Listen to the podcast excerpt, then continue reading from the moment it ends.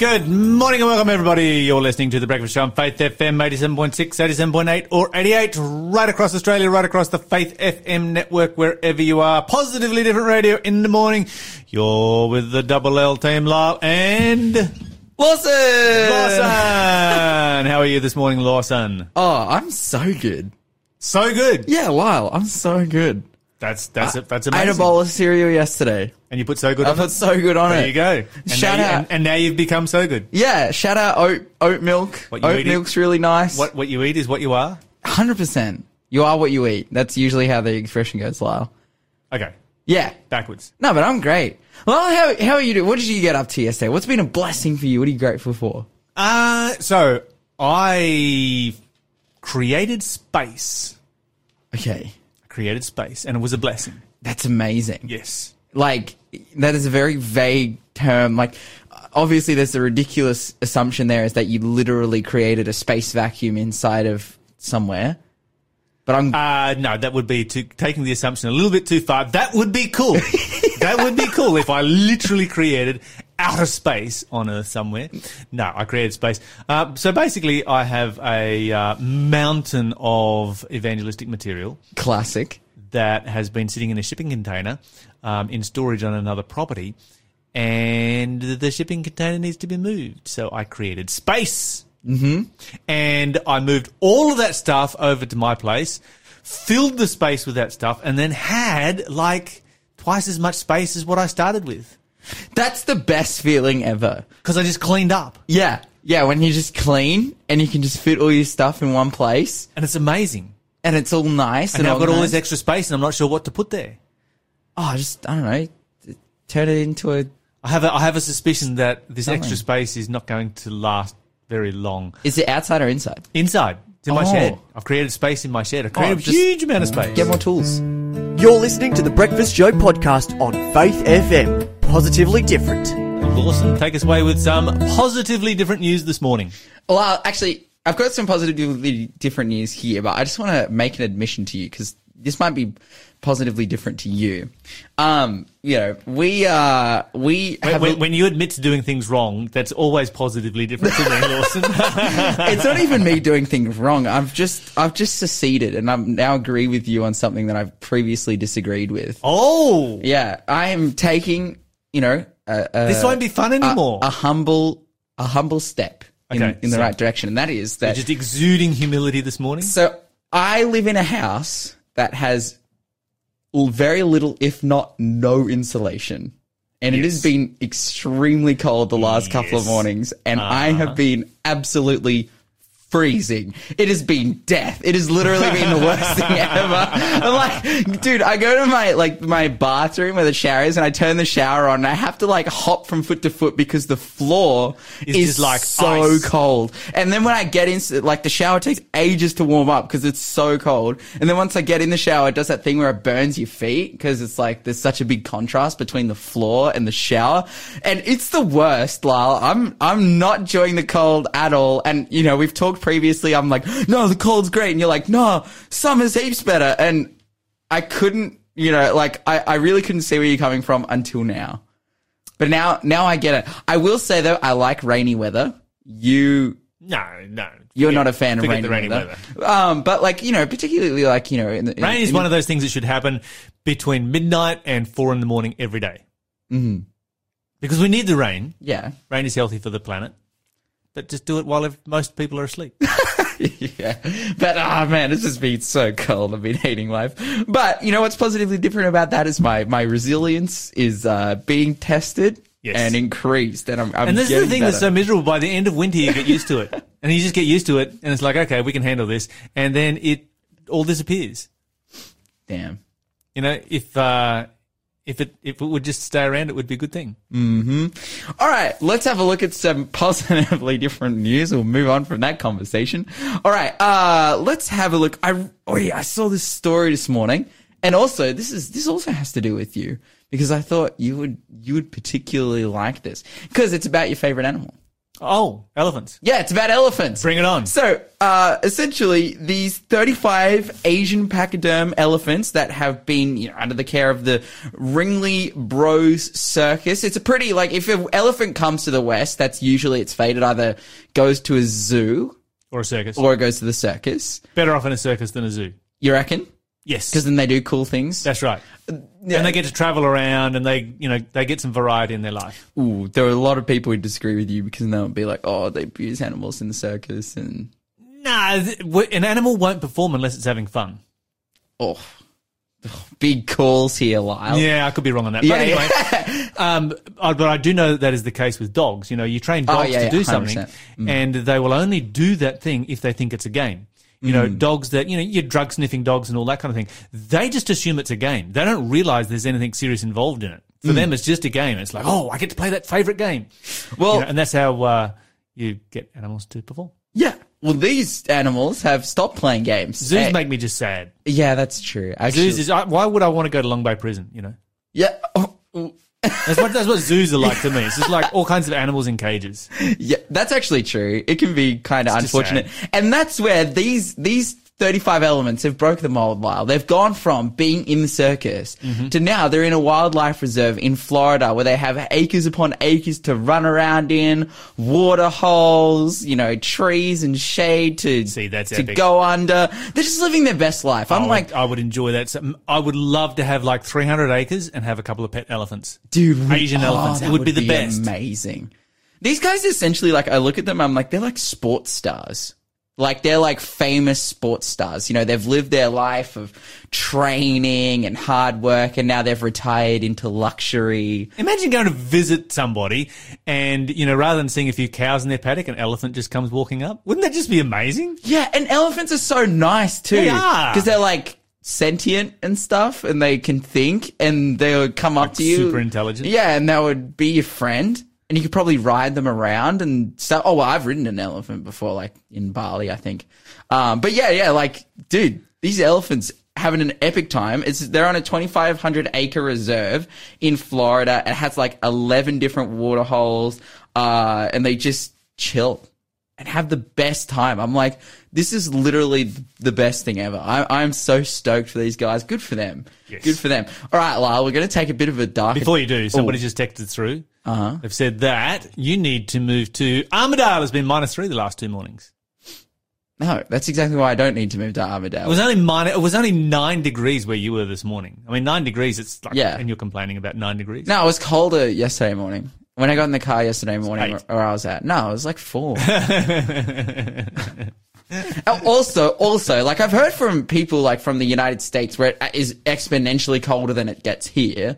That because they have insulation there and better insulation, better clothes, better preparation, all these different things, that it's easier to deal with the winter in those countries. It is. But this is my point, is that it's not that Australians it's, have no idea how to heat. Like none it, whatsoever. This is uh, we have no central heating, no insulation. Our hot house is old and creaky, and it's freezing. There is a solution. There huh. is a solution. The, ste- the ceiling is the easiest part to insulate, and then just put in a wood heater, and you're all good. Yeah. Well, I live in the top floor, and it's still cold.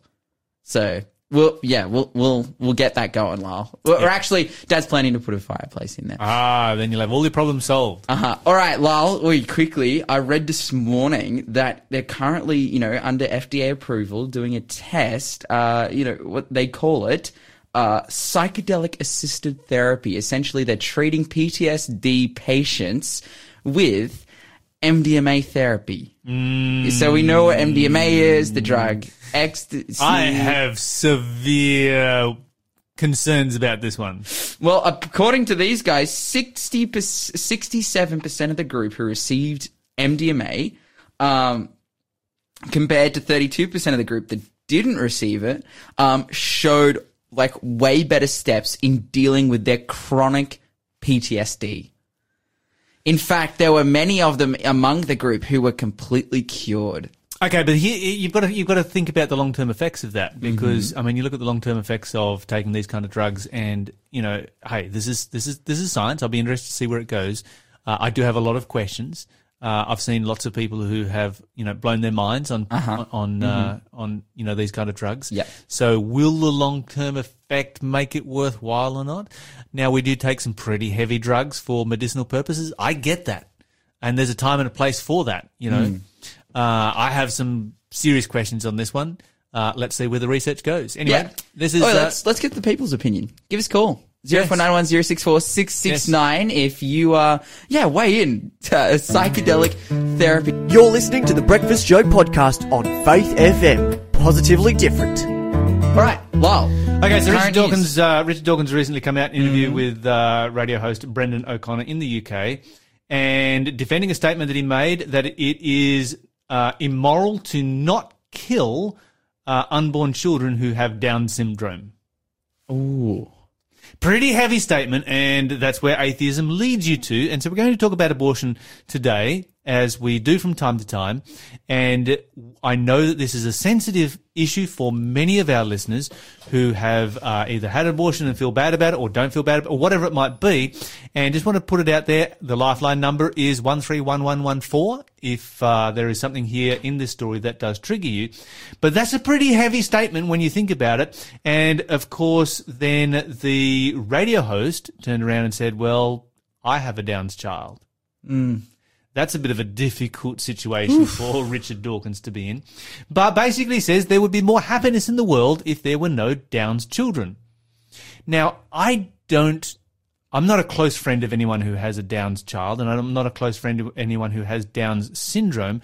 But, you know, we've certainly seen and bump into Down's uh, uh, children from time to time and, mm. and people with Down syndrome.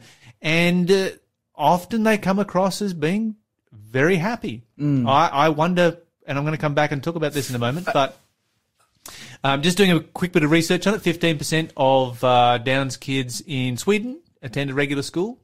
Uh, in the United States, forty percent of those of Down's children who attempt high school graduate. Yeah, wow. Uh, twenty percent of uh, adults who have Down syndrome in the United States have employment. Uh, the average lifespan has increased. In nineteen twelve, the average lifespan for somebody with Down's syndrome was just twelve years. Mm-hmm. It's now between fifty and sixty years. So that's a massive increase. Usually the biggest problem with Down's syndrome is heart problems. Yes. All of the ev- all of the available evidence states that fulfillment, the, the level of fulfillment and happiness of Down's children and their families is exactly the same as any normal family. Mm. And so when you sort of you put all that together, and Richard Dawkins says the world would be a happier place and it's immoral not to kill them when they're unborn, you know, that's that's a very, very dangerous position to take. And and, and this is the really, you know, this is the challenge. What is the difference between the moment before they are born and the moment that they are after that? After that? From a moral mm. perspective, Five minutes before they're born to five minutes after they're born, what is the difference? You know, how can you how can you say that, well, you know, uh, they're still in the womb so we can take their life and this is a mercy killing, let's let's let's describe it as it is.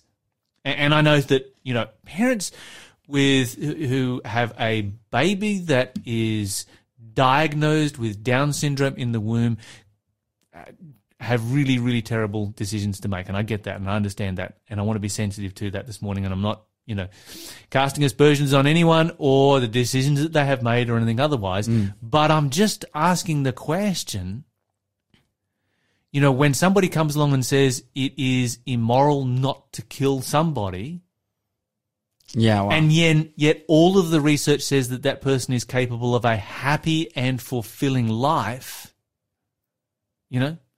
That's where atheism goes. Uh, uh, and this, uh, is, this is the extreme atheism, of course, of uh, Richard Dawkins. At um, the same time, yes. Richard Dawkins is an outspoken promoter of the L G B T community. Yes. Like, so how how can he, like, because he's coming from a, a, a evolutionary, you know, humanistic perspective that, oh, it's better to get rid of these group of people. Yes. Because...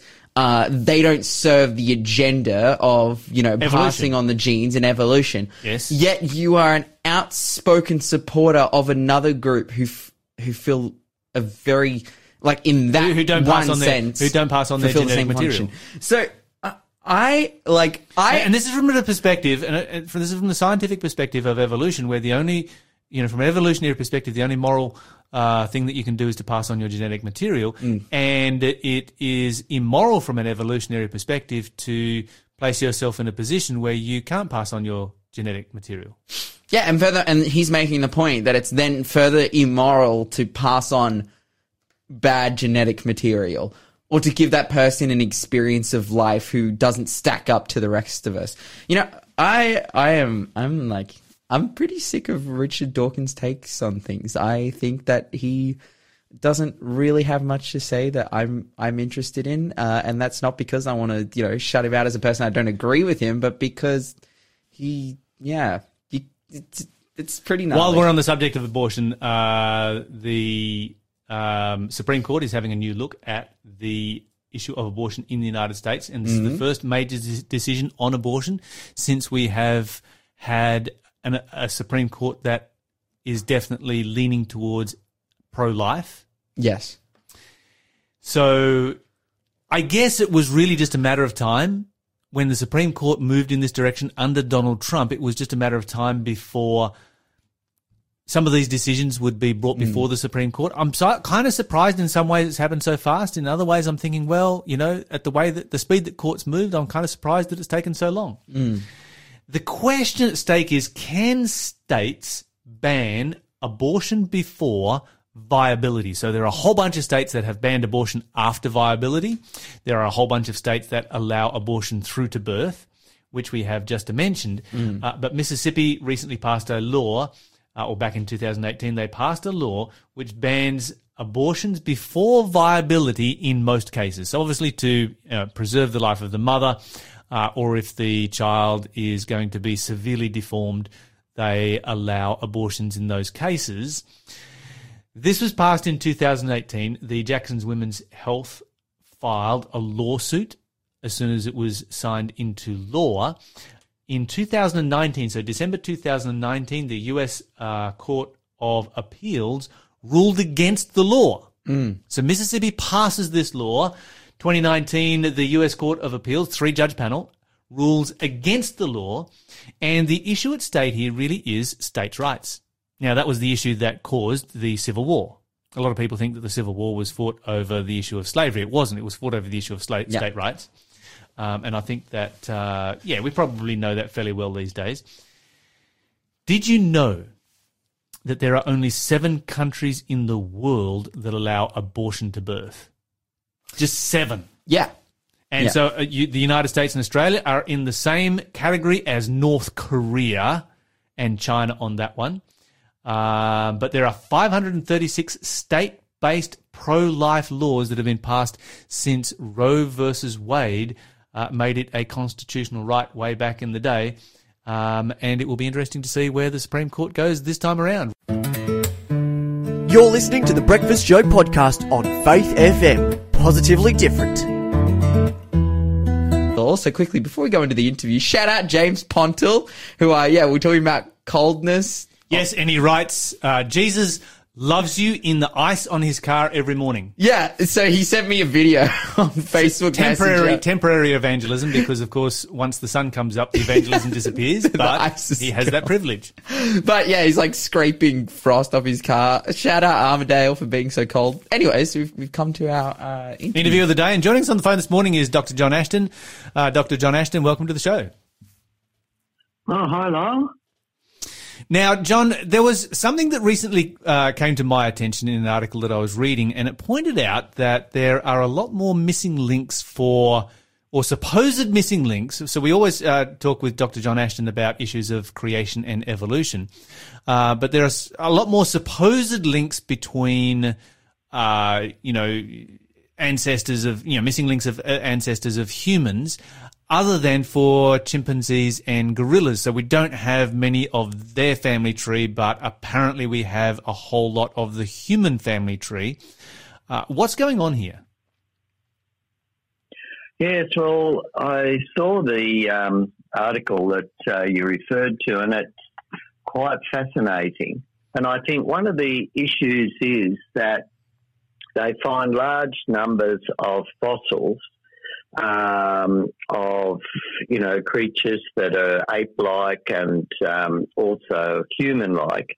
But a lot of times these fragments are not complete. They're, they're bits and pieces. And so using these bits and pieces, they've attempted to uh, work out the evolutionary tree of the, uh, you know, for, for humans, because this is very important uh, in the theory of evolution. You know, how did humans, you know, what's the ancestral uh, origin of, of humans? And of course, um, you know, a couple of years ago, I saw one of the books that was put, uh, put out from, um, to teach children about evolution, and it was called Grandmother Fish. And so here we have this whole scenario that, um, you know, over a long period of time, humans evolved. And so in order to complete this picture scientifically, they have to have a, uh, a scheme. And, of course, we know there's the general scheme of, you know, fish to amphibians to uh, reptiles to, to birds to, you know, mammals and, and so forth. Uh, down the chain. And when we get into ape-like uh, creatures, this is where it, um, they're trying to, to sort this out.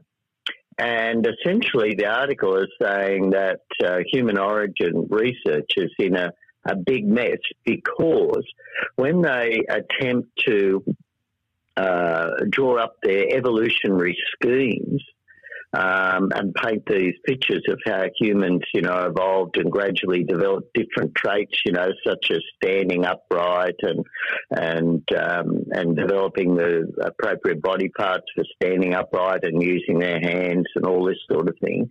Um, it doesn't match the fossils that we find.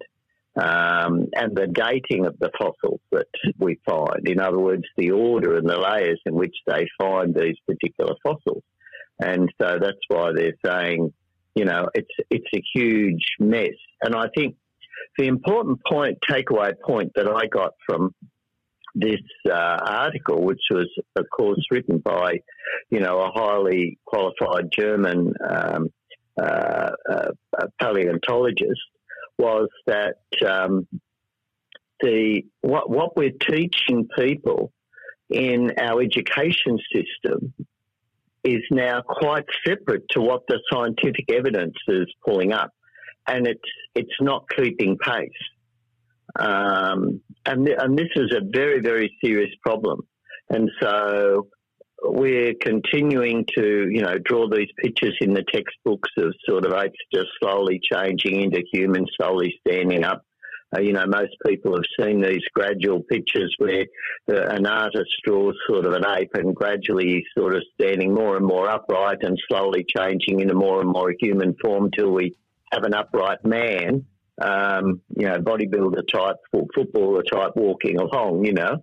And so um, what they're, what they're essentially saying is we, you know, we, we make, we paint uh, these pictures, we tell these stories, but the fossil record isn't um, aligning with these stories, and the fossil record is um, is.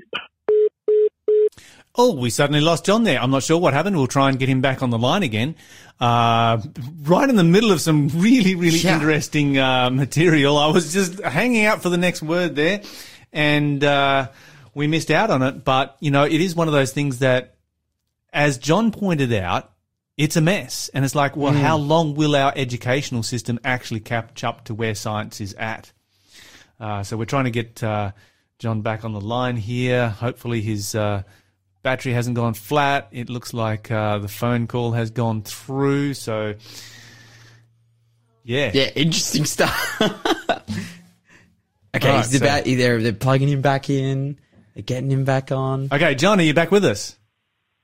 Yeah, sure. Um, I'm not sure what, what happened there. I was just talking and then realised that I didn't think you were there. My phone went sort of big. Yes. Okay, where were, where, where were we in the middle of talking about? Where were we up to? Let's uh, see if we can try and pick up from where we were. Yeah, sure. Okay, well, I'm I'm not sure where we got up to, but I think the essentially the the paper describes quite clearly how the fossil record is not aligning with the stories of human evolution that are being told to uh, students. And this is this is a very, very serious um, problem, because these stories continue to be told to uh, students in our education system. And it, it probably reflects that the education system isn't keeping up to date with the latest research. And one of the reasons too, perhaps they're not so keen to do that, is that the latest research from the fossil record with regard to human origins is showing a real confusion of uh, data. Uh, so the, you know, um, paleontologists are attempting to put together what this large um, number of uh, human uh, or hominoid uh, fossils uh, that we're finding. How can we put those together and, and put them into an evolutionary model? And they're not just fitting a standard, straightforward evolutionary model. Now, what I mean by a hominid fossil is that these uh, uh, hominids include, according to the evolutionary theory, all the sort of Uh, ancestral uh, types that led to the development of modern humans and all the different types of modern humans. So, um, yes, yeah, it's, it's, it's a very important uh, paper, and, and I think draw people to the website evolution news dot org, um, put up a, quite a bit of really good information and critical information about um, the inadequacies of the current theory of evolution to explain the origin of uh, life on Earth. Doctor John Ashton, one of the things that I sort of um, jumped out to me was, I, I guess, two things that I see as being related to each other. One of them being that a lot of the uh, fossil records that we have of apparent human ancestors, as you mentioned at the beginning, are relatively small. So there's a small piece of the fossil rather than a complete skeleton. You might have a skull cap or something like that. And from that, uh, then an entire picture is, is drawn by scientists of what it might be. One of the other things that jumped out to me from the article was that there seemed to be, there was an implication that there was maybe, how should I describe it, an over-enthusiasm when fossils are found to ascribe them to the human family tree rather than the chimpanzee or gorilla family tree, because of, you know, humans are more famous. We want to find more about, we might want right, to find more yes, of the, that's yeah. Right. Yes, most certainly. Um, you would tend to get more cutis, attract more media attention, uh, putting out funding. An article describing the origin of humans rather than, you know, who's interested in the evolution of the origin of, you know, gorillas or chimpanzees sort of thing. Mm. Yeah, and this was a question that I'd never sort of stopped to think about before, because I think, you know, that we've, we've, you know, we've got all of these famous supposed ancestors like, you know, Lucy and so forth of human beings, but I couldn't mention the name of a single ancestor, uh, fossil ancestor of a chimpanzee or a gorilla. Well, that's right, yes, yes. I think it's, it's quite interesting perhaps to mention on this program the a quote from the press release from the American Museum of Natural History. And so this has come out this year, just earlier this year, uh, where they commented on the review of this article. So it's, it's quite a prestigious secular organisation um, in the United States there, and they write, most human origin stories are not compatible with known fossils. The number of species in the human family tree has exploded, but so has the level of dispute concerning early human evolution. However, many of these fossils show a mosaic combinations of features that do not match expectations for ancient representatives of the modern ape and human lineages. As a consequence, there is no scientific consensus on the evolutionary role played by these fossil apes. Overall, the researchers found that most stories of human origins are not compatible with the fossils that we have today. Now, that's a very, you know, succinct statement that essentially says the fossil evidence for evolution of humans is lacking. Yes, and and, and a very powerful statement coming out from that secular organisation. That's right, the American Museum of Natural History, and it's current. We're not talking about something that was written one hundred years ago. We're some, talking about something that was written this year on a uh, review of the literature, a major review of the literature that was published in a top journal this year. So this is the, the current situation. Um, so it's... Um, You know, it's very damning. And the, the point is, though, that the students in the schools, in the universities that are studying this, probably aren't going to be taught this currently in their lectures. And this is the, um, you know, a, a major shortcoming. So, uh, and it's interesting, too, if, if anybody of the listeners uh, want to look up the original review that was published. It was called Fossil Apes and Human Evolution, and it was published in Science on the seventh of May this year. So it's only a fortnight old. This is the latest research that you've got onto, and um, it's very damning of uh, the current theory of evolution that's being taught. Okay, so this is this has been reviewed by a secular organisation in the United States. It's in Science, um, in, in, which is a major secular journal. Uh, the author of it, I'm assuming, I don't know anything about the author of it, but um, you, you don't uh, you don't get your material published in, in Science without being a significant scientist, and uh, I don't see this author as having a religious agenda in any in any form. No, no, um, that that would be right. Um, we, um, um, I'm not sure again where the um, we can look up um, the um, so the, essentially they the authors are from the American Museum of Natural History um, and uh, from a Spanish university in Barcelona as well. Some of the university, uh, the other uh, researchers. Mm. Um, Yeah, so they're from um, the um, a, uh, the University of Autónoma de Barcelona uh, and also from the American Museum of Natural History in New York. Mm. Mm.